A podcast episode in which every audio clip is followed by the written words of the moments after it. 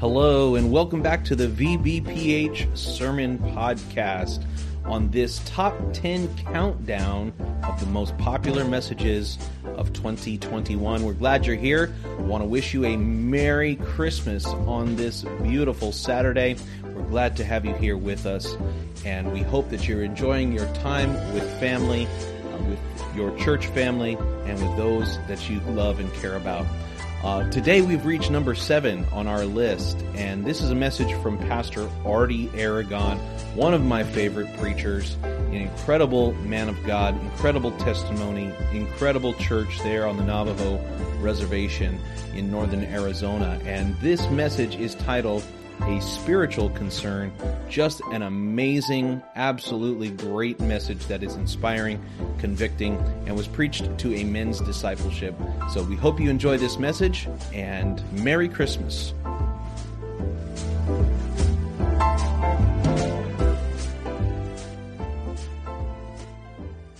Something happened to me not too long ago. In fact, uh, it's been right about a year ago. I was in prayer on regular Sunday morning, uh, uh, Monday morning prayer meeting, and uh, I was alone. So I thought, you know what? This Wednesday, I'm going to preach a sermon on prayer that's going to either get every Navajo man saved, or I'm going to run off every Navajo in the church. So true to form, I preached a scorcher. I mean, I was it was it was so bloody, I was ashamed. So after the service, you know, if you're a pastor, you know what I mean. You, I walked away kind of feeling bad. And we do do that. We walk away kind of feeling bad. And I thought, well, if nothing else, I'll have a great prayer meeting tomorrow morning. I'll be all healed up. Hallelujah. Well, the next morning, I get there very early, which is common and I'm beginning to pray, and come seven o'clock, I'm still alone. 705, I'm flaming still alone.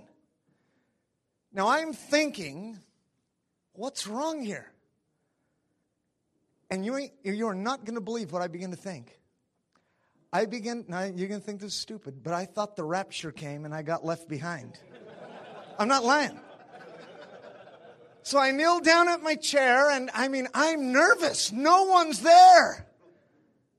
And I get up and I'm going to go call my wife. And I'm saying, What are you thinking? You're the pastor. Surely you would have gone. So I, I thought, oh, I got up and I began to walk to the parking lot. And I saw a brother coming in, and I, hello, pastor. I said, hello. And I thought, I don't think he's saved. He don't count. He would have got left behind as well. Finally, my son in law came in tiptoeing. And I was so happy to see him. Chris, come here, son. Pray right here by your pastor. Now, I, I know that sounds pretty crazy. But what I believe happened to me that morning is I believe for the first time in a long time, I was genuinely concerned about my own spirituality. I knelt down that morning in prayer and I began to search my heart. I'm an older, seasoned pastor now, and I am searching my heart. I want to preach to you this morning about a spiritual concern because I believe this is valid if we're going to do anything for God.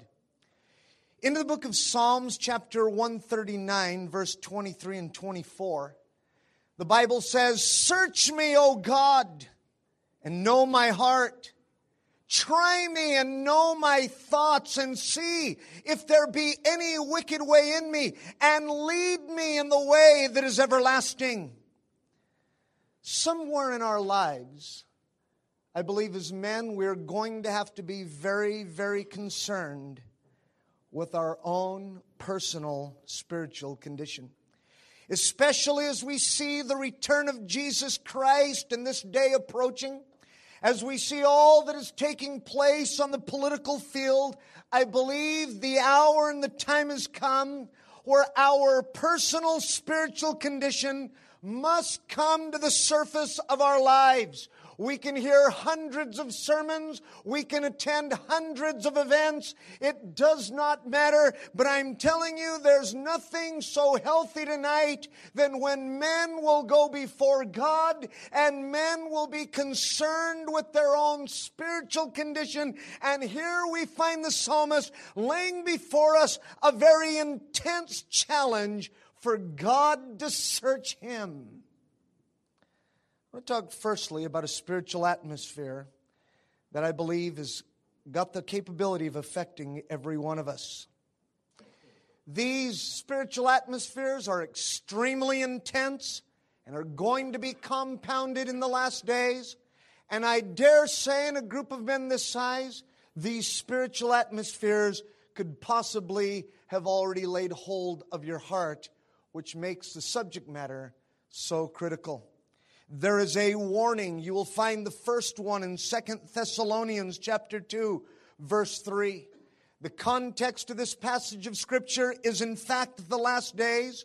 And the Bible says, Let no one deceive you by any means, for that day will not come unless a falling away comes first with any level of study at all you will find that this is not speaking about an hour of great cessation out of the kingdom of God. It is not talking about hundreds of people backsliding. What it is talking about in the great falling away is the abandonment of biblical truth. I believe that in the last days, this is going to be a very, very, very intense spiritual atmosphere. This is describing a generation that is ever learning, never coming to the knowledge of the truth. I have seen that play out across the board and even in my ministry in Chinle. I can preach on tithing, and even though those people are saved and in church, oftentimes that spiritual truth hardly makes it to the front door for that day. You can preach on, on living holy, living clean, preaching on marriage, but there is a climate and an atmosphere that if we are not careful, we will ever be hearing the powerful truth of the divine instruction of the Word of God, and it will leave us with very little impact and no intention of change, abandoning the spiritual truth that has been laid before us. I believe if we are honest today, there are probably number of subjects in our own personal life that we hear dealt with and we hear challenged and conviction will come upon our own life but we will still be recipients of the long term struggles of the same battle year after year after year, abandoning all the spiritual truth and all the direction we might receive from the pulpit and otherwise is speaking about an atmosphere where the truth no longer has impact in our lives. How many folks remember? I've been saved for 24 years. I can remember going to a Prescott conference or any major venue, and I promise you, we thought Jesus was coming back that very night. I can remember when evangelists would come. Oh, beloved, we would fast and pray. We would get right with God. We would repent of things, because woe be unto us if that man would point his finger at us. There was a fear of being exposed. I can remember a day when we missed morning prayer meeting, we'd answer the sinner's altar call. The atmosphere of the last days has got to be recognized in this context. The truth of God's word must have total, total access to our heart to still bring us to the place where we don't abandon what we just heard. In Matthew 24 and 12, it speaks of another spiritual attitude that's going to lend to this thought very powerfully. It says, And because lawlessness will abound, the love of many will grow cold. Also, speaking about the last days, where society as we know it gets so crazy, so insane, we have been burned so many times. We are totally exhausted in the kingdom of God. We are totally given over. We have done this for years, and lawlessness has abounded. No real conversions, no real changes. Overwhelmed with the sinner world and the insanity of reaching a dying world, that the love of many will grow cold. There's a lot of things I want to avoid, and this is one of them. I never want to get to the place where I grow to hate the very thing God called me to give my life to. If we are not careful, this spiritual condition, I have seen this get on preachers.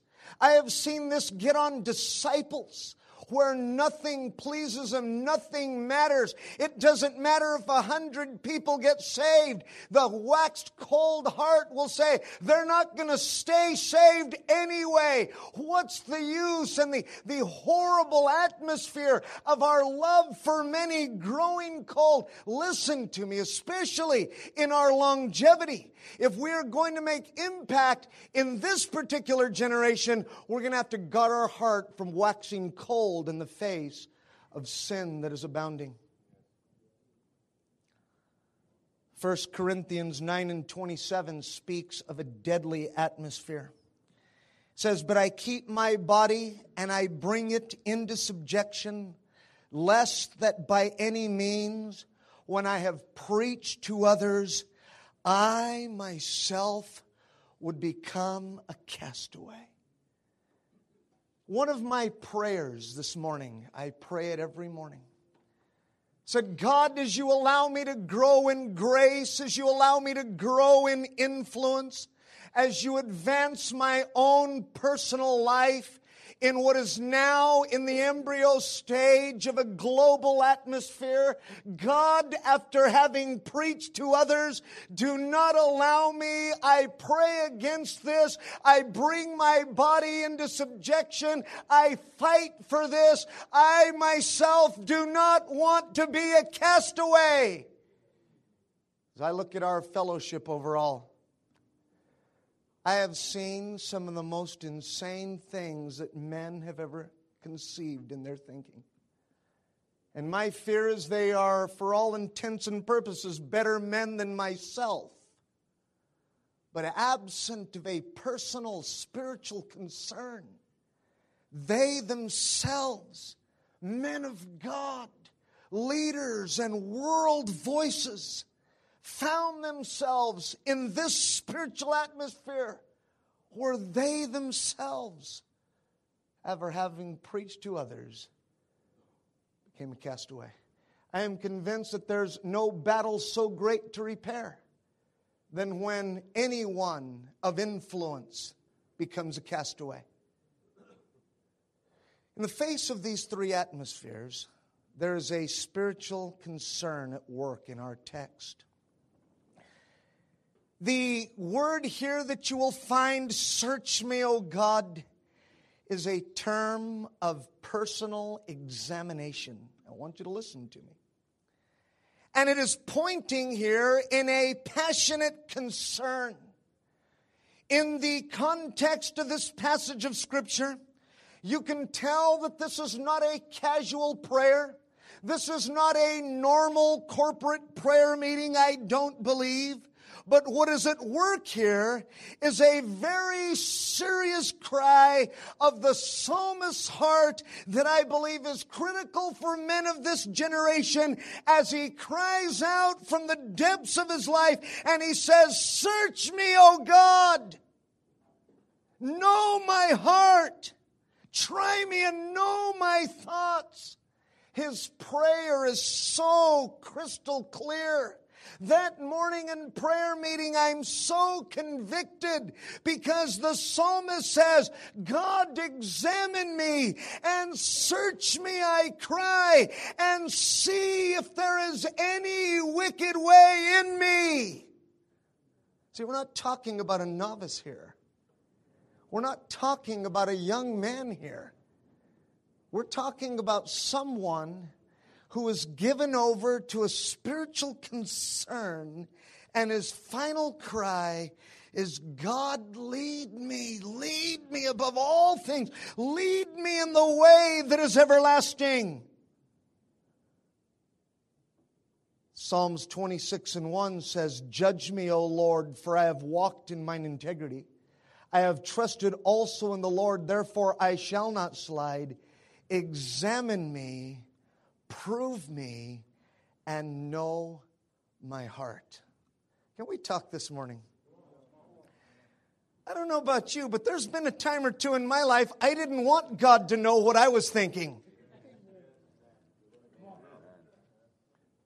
We can carry the facade of total togetherness, but oftentimes the very thoughts in our mind, if they were exposed, the thoughts and the intents of our heart were spilled out before men to see, we would find ourselves very short of all that it takes to avoid the spiritual atmospheres that we're being warned against. And here the psalmist is very concerned with what's in his heart. He's very concerned about being the led the proper way. And he is saying, God, examine my personal life. The term search me actually means God, investigate my personal conduct. This reaches into the depths of our character. See, we've always preached character as a product of discipline or the absence of discipline. But character is not that at all. Character is speaking of the center of the man's heart, which is the government over his will, which is his thinking process. I know disciplined men that have terrible character. It's the way they think and the way they choose and the way they decide. And here the, the psalmist is saying, you know what, God? I lay before you and I want you with scrutiny to measure the way I conduct the affairs of my personal life. It says, Examine my heart, put me to the test, know my thoughts. As I was kneeling in that prayer meeting, I'm thinking, my goodness, what am I capable of thinking? What do I allow into the soul gate of my mind and my heart? And he cries out, Is there any wicked way in me? I was pretty stumbled by that passage of Scripture. Because, for all intents and purposes, I don't believe that we are wicked men. And I really don't think the psalmist was wicked. Because, see, we paint that to be this gross, intense, obvious sin, which it may be. But I don't believe this is the context of the prayer of the psalmist.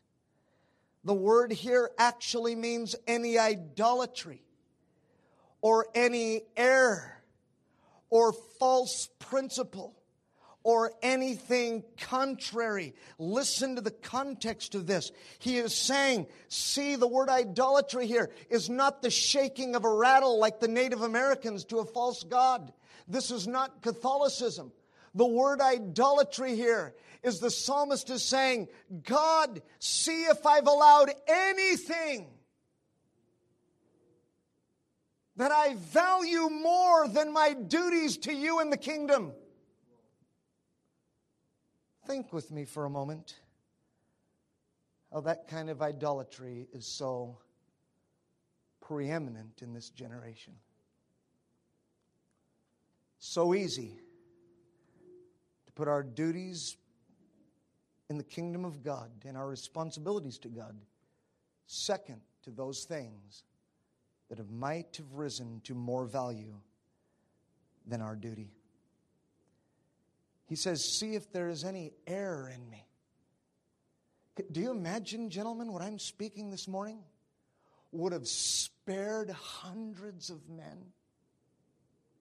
See, we all know men who have fallen. Young, new converts, older converts, disciples, pastors, leaders.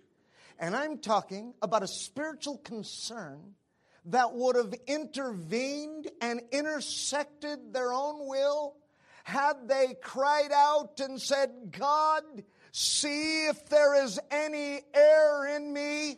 God, deal with anything that is wrong. God, search me and know me. I don't want to think this way. God, lead me in the way that is everlasting. God, is there any error in me? How many folks know that when we're in error, everyone can see it except ourselves? And I'm amazed how we are so convinced that we're right when everyone is saying we're wrong. He says, See if there's any false principle. Boy, aren't we a generation of false principles? Or we will take on a principle and it may have relevance and it may even bear some truth. But I've seen hundreds of men that will die to something that is a false in nature. The spiritual concern I'm speaking of is the examination of our own heart. God, is there any false principle in us? How many folks know that when something like that's in us, we can go on for years until one day no one can convince us otherwise. It can be avoided this morning by a personal investigation of our own heart. The psalmist is saying, Investigate my life. See if there is anything contrary in me. If I can be honest today, some of the worst times of my Christianity is when there was things that were contrary at work in my own life. And it finally came to the place where I said, you know what, God? I can't fight this. This is contrary. God, help me. Deliver me. Examine me. Anything that is contrary, I want you to deal with my heart. Search me and know me. The psalmist knows God searches the heart. He cries out in the first verse of our chapter, he says, Oh, that thou hast searched me, and thou that knows me. Thanks again for listening to the free version of the VBPH Sermon Podcast, where we post sermons on Mondays, Wednesdays, Fridays, and Sundays. We also have a premium version of this podcast, which posts sermons and interviews every single day of the week. So why would you want to subscribe? I'm glad you asked. I have five reasons for you. Number one, on the premium version, we post full versions of Testimony Tuesday, Pastor Campbell Thursday, and Study Day Saturday. If you'd like to hear those episodes, then subscribe now. Reason number two, uninterrupted listening we remove all ads and all extraneous content from our premium feed. Reason number three premium episodes always release six hours earlier than the free version. If you're an early bird, it's a great reason to subscribe. Number four, our subscribers will gain access to our sermon chat group on WhatsApp, where we interact directly with listeners around the globe. If you'd like to chat with other premium subscribers, subscribe today. And finally, every dollar we raise goes to world evangelism. This is the best reason to subscribe because you are helping us launch churches all around the world. We don't put one dime in our pockets. Everything that we raise from this podcast will go directly to Thursday night of Chandler Conference. So please subscribe today by using the links in the show notes below. Thanks.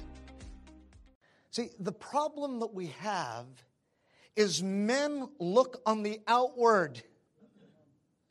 And the psalmist understands that God searches the heart. And he is inviting him to exercise that power in his own life. His prayer is, of person, is personal in nature. Examine with scrutiny that he would that I would be under no delusion. Examine me with scrutiny that I'd be under no self deception, no false hope. Let me not cherish any improper feeling. And God deliver me from any evil desires. Search me and know me and try me and deal with me and lead me in the way that I should go. What we're seeing this morning is a clear display of an absent commodity that you and I must embrace this morning and that is sincerity, genuineness, and the distru- distrust, distrust of self. You know what the truth is? We can't be trusted without Jesus Christ.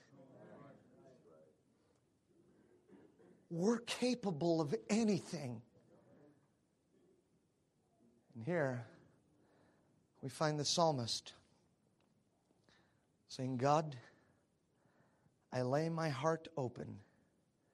Proverbs 16 and 3 makes an interesting statement. It says, If we'll commit our ways to the Lord, and our thoughts, our thoughts at that juncture in life will be established.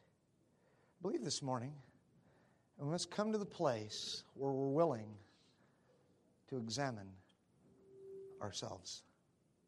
Do you realize what that would do to discipleship?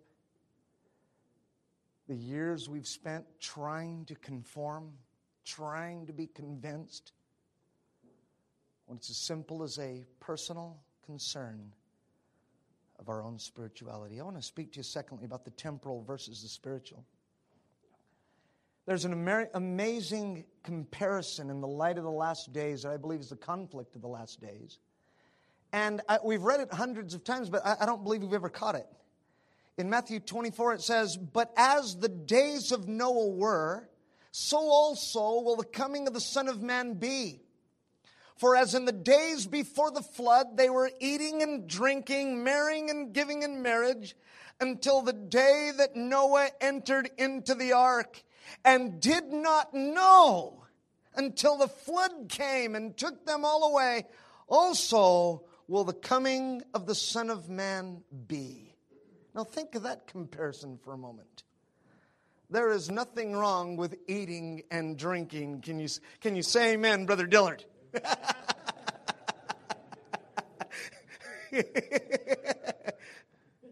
Navajos like to eat weed and everything. At a wedding, it don't matter what I say is going to happen at the church. Wherever they go after the ceremony, they're going to pig out for hours. Somebody dies. I mean, the food, the food trays are on. What's wrong with eating anyway? Drinking here is not strong drink. That's actually a description of fellowship. Boy, we love to fellowship. Can you say amen? And I believe we ought to fellowship. Can you say amen? This comparison is comparing fellowship to the last days. What a strange comparison. What's wrong with getting married? I'll bet there's men in here, you need to get married. Hallelujah. I can see your lip vibrating. You need to get married, bro.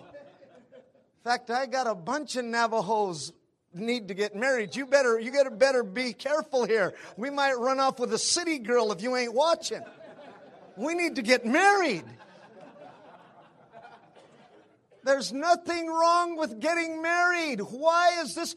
In the last days, it'll be like the days of Noah. Hallelujah. They were eating and drinking. You think it'd say fornicating and, you know, queers and homoing, you know, you think, and they were doing all this, and such will the return of the Son of Man be. And you're thinking, what in the world? Eating and drinking and giving and marriage and getting married. What's the problem? Problem is it's pointing to the conflict of the last days where it's a generation that is given over to the things that they see, the things of their own life, captivated with normal business, normal jobs, and we all got to work, normal education, and we all need an education. Given over with the things that we see, raising children, wealth, things that are seen. This is a picture, beloved, of the amazing comparison that in the last days, people will be given over to the things that are temporal, things that are seen. I got to admit, I'm a pastor on the rest. I'm shocked on the honor we've given education. If you want a rude awakening, go meet, go to a parent teacher day and see some of those crazy people teaching your kids. It's a fact. The weirdest people in universities are the professors. I worry about old people with real long hair. You know, the ponytail starts right here, driving an old beat up yellow Volvo, and he's the professor. Oh, that touched a little nerve, didn't it? I'm from the res. We don't even have a college nowhere close to us. Don't worry. I'm shocked on the tribute and the honor and the respect and the commitment and the determination that we pay to our worldly Pharaoh, I mean, our worldly jobs. Now, hey, man, I don't know five pastors in our fellowship that are going to make you violate your obligation to your job. We know that. We got to work. But oh my God, can't do that, can't do that, can't do that. Got to work. gotta. Well, can you at least get an extra hour off? Oh no, no, no, no. Oh no, I can't do. I mean to tell you, late to church, late to prayer, late to every outreach we ever do. But I mean, we got perfect attendance with Pharaoh's credit business card and timesheet. I'm amazed at that. A generation given over to the things that are seen. The conflict is they eclipse the things that are unseen. Oh, beloved. This is a picture, beloved. 2 Corinthians 4 says, While we do not look at the things that are seen, but the things that are unseen, for the things that are seen, beloved, they're temporary. But the things that are not seen, they're eternal. The problem is we've reversed this. We've looked at the things that are seen. We are governed by the things that are seen, neglecting and avoiding the things that are unseen, which are eternal, beloved. This is the conflict of the last days. I think I finally discovered a clear definition of worldliness. I want you to listen to me carefully.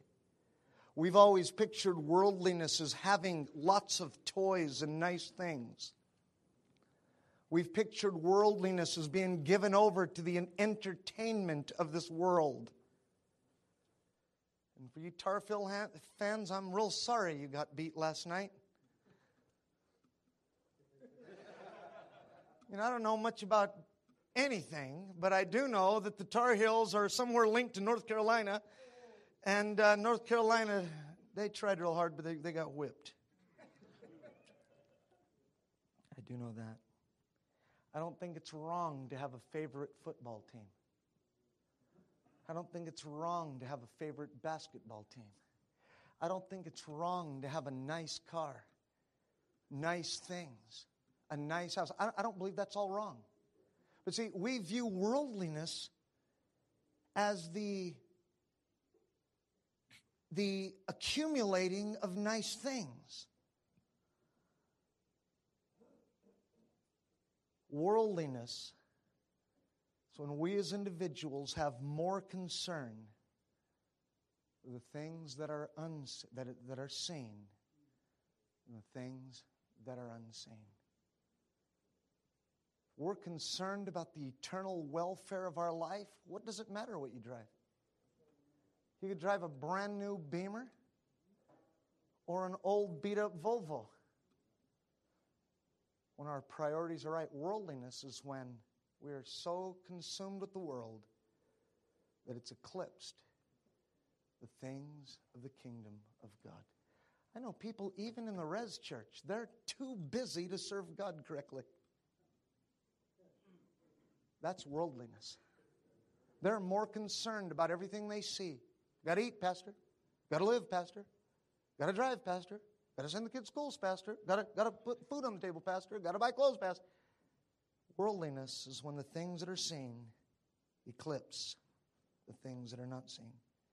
This spirit manifests itself in 2 Timothy 2 and 3, also a picture of the last days.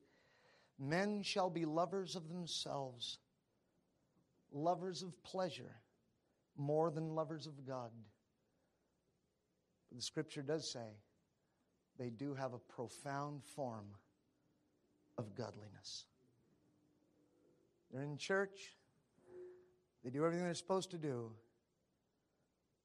But the bottom line is they're more concerned with what they see than what they don't see.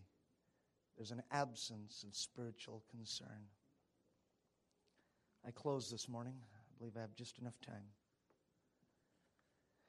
The setting of our minds, our hearts, and our souls. Can I tell you that discipleship is not about obedience just to the pastor, to the fellowship?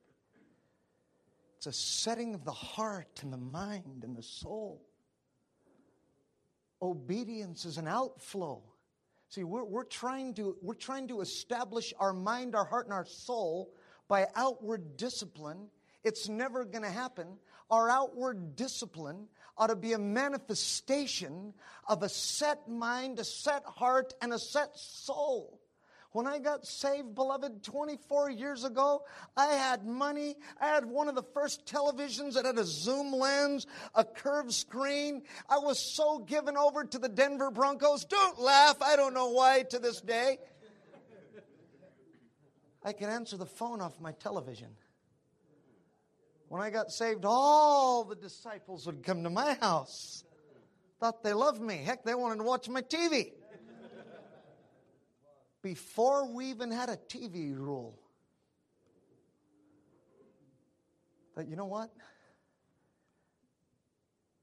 I'm setting my mind and my heart and my soul. Can't have that thing pumping in trash into my family.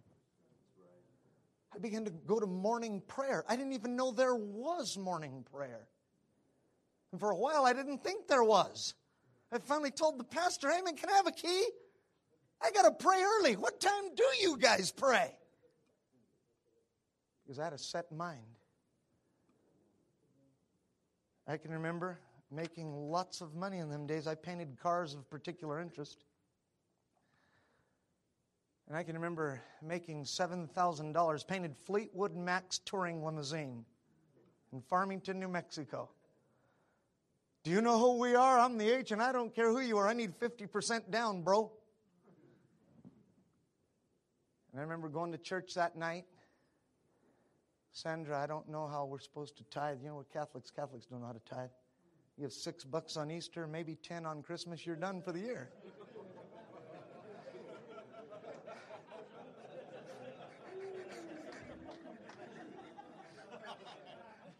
I hope there's some converted Catholics in this place. Can we see their giving report?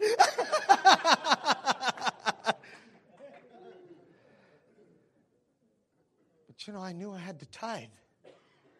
And in 1979, no, 19, hey, hey, don't say whoa, I'll be around when you're 50. Listen, I didn't care what the pastor did with it. So I got to cut loose 700 bucks. And my wife said, 700? What about the offering, you tightwad? Okay, 800. Oh, heck, just throw in a thousand to cover ourselves.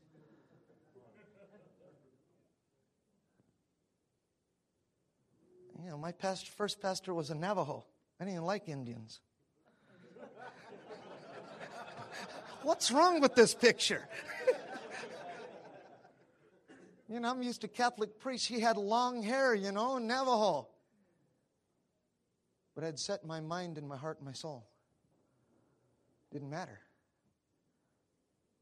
The things that are unseen have to govern my life.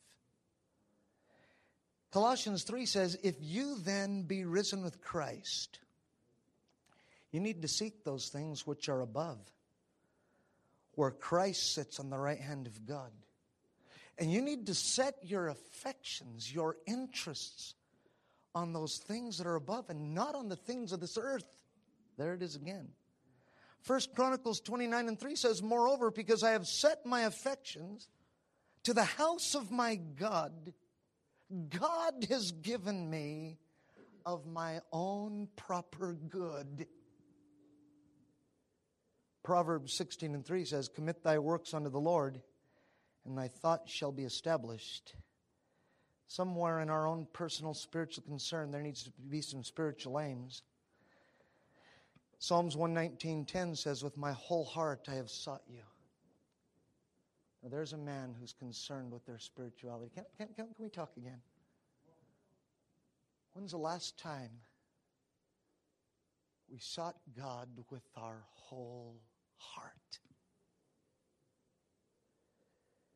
Let me not wander from your commandments. Boy, that's given us a prayer meeting right there. God, don't let me wander. I'm so concerned with myself. Don't let me embrace any evil thing. Your word I will hide in my heart that I will not sin against you. Blessed are you, O Lord. Teach me, teach me thy statutes. I want to be one of these men. I don't want my discipleship from the beginning of time to right now to be this whole arena of my pastor always having to correct me. I want my pastor to be able to embrace a man who's passionate over the statutes of God. Spiritual concern means we give equal time, equal passion, equal concern. And lastly, he says, Lead me in the way that is everlasting. And this Easter service was so powerful. God. I'm in a reservation town. It's Easter Sunday, and I close with this story.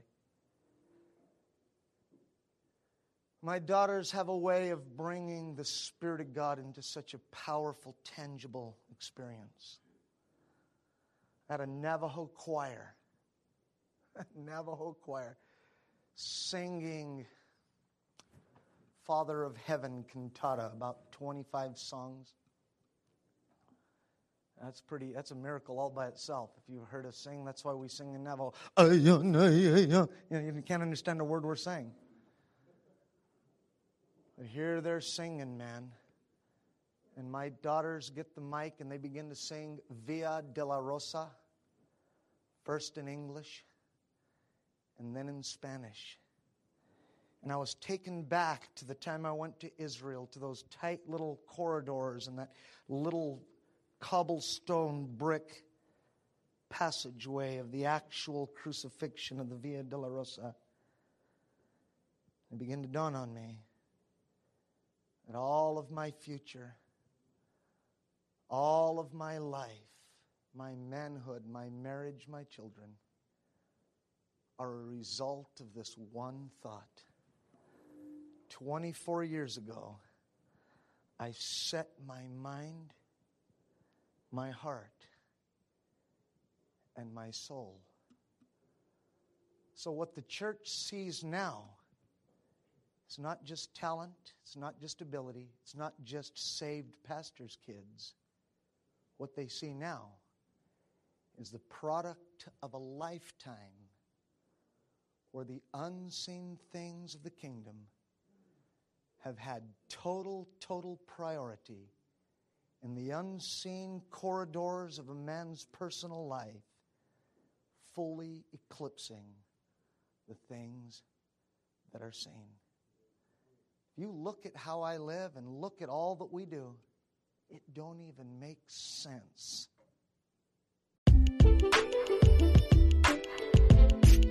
Thank you so much for listening to the sermon podcast of the Virginia Beach Potter's House Church. Were you blessed by today's message? Let us know. Please leave us a rating on Apple Podcast or on Podchaser. We'll be back next time with another life-changing word from heaven. God bless.